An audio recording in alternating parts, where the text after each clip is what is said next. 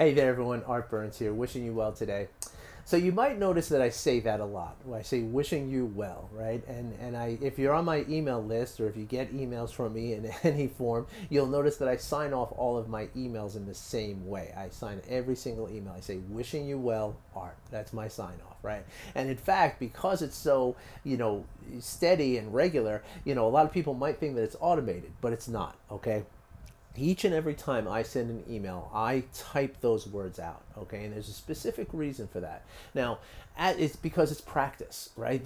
That's what it is for me. It's, it's a way for me to practice compassion, because when I'm sending an email to somebody, right, I'm thinking of that person. Even if it's a big group of people, uh, like an email list, right? Like I know that there's, you know, X amount of people that are going to receive this, and I'm, I'm thinking about you while I'm composing the email and, and while I'm sending it out, right? And so before I actually sign off and, and hit the button, what I'm doing is I'm taking a moment to really feel that I do, I wish you well. You know, I wish that whoever is reading this email is going to benefit and is going to feel, you know, is going to is going to be better off for the email that I'm writing them. And that's that's part of my compassion. Now, you know, that's one way to practice. Now, when we practice mindfulness or or in compassion practices, which people sometimes call heartfulness, right, as opposed to mindfulness. When we practice these things, we do them in a, you know, there's two ways to practice. There's formal meditation and then there's informal practices, right? So formal meditation means to sit in a posture, you know, close your eyes, don't do anything else except this practice as you're doing it, right? And so for, for compassion exercises, there's a really amazing uh, meditation that you can do that I do quite often. Um, it's one of many meditations that I do, but I love to do this one, so I do it pretty often. And I have some amazing, impactful stories that have shown me how much it's helped me, right? And how much it's, it's shifted the foundation at which I come kind of, you know, show up at the world, right? And so anyway, the the found the um, the formal uh, compassion meditation is very simple. All you're doing is first you're wishing. There's about six phrases that we use, right? Now there's there's many different phrases you can use. I have come up with six that I love. Um, you know, basically just wishes of, of of you know, someone being well, somebody being safe, somebody being healthy, somebody being forgiven, somebody feeling love, somebody being happy, right? So so these are the kind of things that you're wishing to people, right? And and so as you're doing this meditation, the first person that you wish it for is you, right? You say, may I be well, may I be free from suffering, may I be free from fear and insecurity, may I be forgiven for my mistakes and my misdeeds, may I feel loved, may I be happy. Those are my six phrases, okay? Um, now those are mine. You know, there's many others. There's a traditional kind of uh, set of phrases that one can use, or you can kind of come up with the ones that, that mean something to you, right? But the idea is that you start with yourself, right? And then after you, you picture three different people in turn, right? You picture one person who is very, very easy for you to love, right? This is a family member, a really close friend, a, a child of yours, a pet even, you know, someone who is just really, really easy. You know, you, when you think of them, you think just automatic love, right? Like there's no challenge to feeling love for this person, right? The second person that you picture, and so you repeat those six phrases to that person. And sometimes you do it more than once, you know, um, if you want. And, and so the second person you picture is someone who's neutral to you, okay? This could be someone who works at a store that you go to a lot. You know, you, you know them enough to say hello, but not much more than that, right? A, a bus driver or a train conductor you see on your on your morning commute, um, you know, a neighbor down the street who you've never really, you know, talked to that deeply, you know? So in other words, a neutral person is someone who, you know, doesn't represent positive or negative feelings either way, right? It's just, They're, they're there, you know, they're, they're fine. There's nothing wrong with them, but there's nothing like, you know, like you don't warm your heart when you think about them, you know, and that's fine. It's fine to, to, uh, to acknowledge that. And that's what this practice does, right? It changes that, which is beautiful. But then the third person that you're going to wish this practice, uh, these phrases to is someone who's a little more difficult to love, right? Someone who, who kind of gets up your sleeve a little bit, right? Now that could be a public figure, a politician of some sort. We all have politicians who, who we feel that way about, um, you know, but in all seriousness, it could even be people who've done, you know, what you consider to be really, you know, not good things, right? And and that is, you know, when we when we wish compassion towards the neutral people and towards the the um, uh, the the negative people in our lives. Let's call them negative. It's not really the right word, but but the people who are challenged, who who it feels a challenge to to wish compassion towards, right? When we do that for those people, what we're doing is is we're making a shift in how we, you know, kind of perceive those people, right? So it's easy to love the people we love, right? It's always easy to say, okay, no matter what these people do, I'm going to love them anyway, right?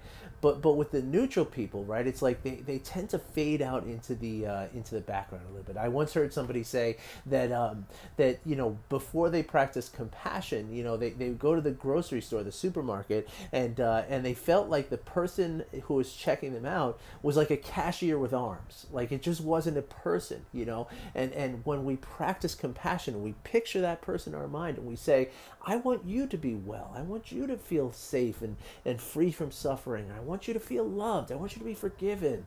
I want you to be happy. You know, when we do that, what we're doing is we're creating we're, we're, we're creating humanity in, the, in our perception of that person, right? We're, we're acknowledging that they are a person just like we are, and they want these things, right? They require these things for their well-being and their happiness, right? And so that's how the practice works, right? Now, again, that's the formal practice, right? And I, I mean, I'm telling you, I did these practices at one point. I, I really just solely focused on uh, compassion practices, right? Like every time I meditated, every single day, a couple times a day, this is the practice that I did, right? And actually for the first like four weeks, I did just self-compassion meditation, which in and of itself is enormously important and very powerful. Um, but then I did, and then I did the, the four step that I just described to you. And, and literally for twenty minutes at a time, a couple times a day, that's all that I did. Just repeated these phrases to different people in my mind, right?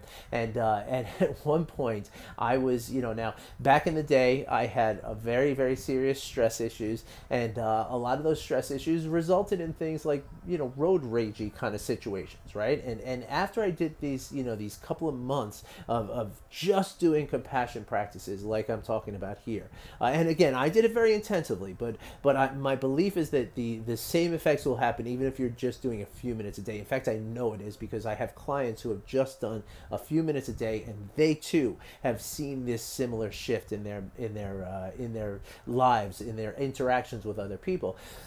But long story, just a little bit longer.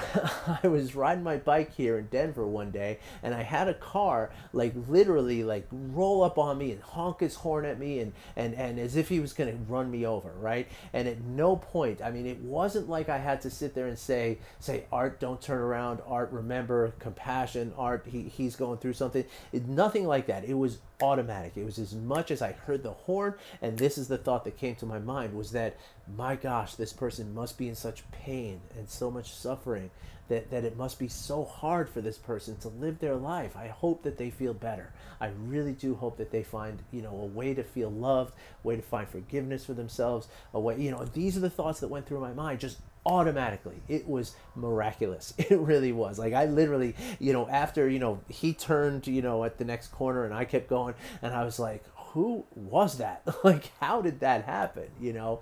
And so again, that's, that's the power of practice, right? It becomes something that is automatic, right? And that's where it's really, really, really beneficial, right? And so anyway, getting back to the, the way I sign my emails off and the way I introduce these uh, these videos here, you know, when I'm doing that, I'm doing practice as well, right? Because remember, there's formal practice and then there's informal practice. And informal practice, right, for heartfulness, for compassion practices, what it means is just constantly reminding yourself, or, or constantly, you know, acting in a compassionate way, which means to just wish people well. So when I'm writing an email, right, I pause for a second before I write that phrase, wishing you well, and I think about the person reading this email, and I think about the fact that, you know, he or she is going to open this email, they're going to read what I have to write, what I have to say there, and then at the end, they're going to say, wishing you well. They're going to say, wow, isn't that nice? Isn't that, that's kindness, that, that's compassion. And that's connection now that we're making, right? And so so I do that literally every single time I send an email. And I recommend you do too. It's amazing. Now, it doesn't have to be wishing you well. You can come up with your own phrase. But with some phrase, if you want, you can have wishing you well. It's it's it's yours if you want it, as, as is the meditation that I just talked about. It's yours if you want it. And uh, and certainly I could help you to, to get into doing these practices. I would love to help you to get into doing these practices. But when you can, and there's other ways to do informal practice as well. Like some of my clients, I have them set a uh, a timer on their phone, right? Uh, so that every time the timer goes off, like every hour or so, you know, they, they stop what they're doing. They just look around, and anybody they can see, they just, in their mind, just say, I wish you well. wish you well, I wish you well, you know, and, and even that, you know, I've had people come back to me after just a few days of doing that, okay, and they say, Art, that changed everything for me, like, that is amazing, you know. Now, is that everything that's involved with mindfulness? No, it's not, you know, there's plenty more involved, but that is a huge part of it, right, that is a huge part of it, and just doing that, and that's without any other meditations, just doing that, it's a, a, a just a seismic shift in your relationship to the people around you. And it, again, again, if you if you're into that, setting the timer, that's a great way to do it. Another great way to do it is if you work in an office. Like I have some clients who work in like call centers, you know, like uh, help centers for, on the phone, and we say like, okay, every time the phone rings, just wish the person well, either before or after you hang up the phone. You know, just just stop for a second and say, I wish you well. Just start your, your foundation on that level, and you'd be amazed at how it changes. And the reason why this is important, right? And, and you know, this is really something I probably should have put in one of the previous videos about compassion in general, you know, but, but the reason why this is important and why it's so beneficial to you and to everyone around you, right?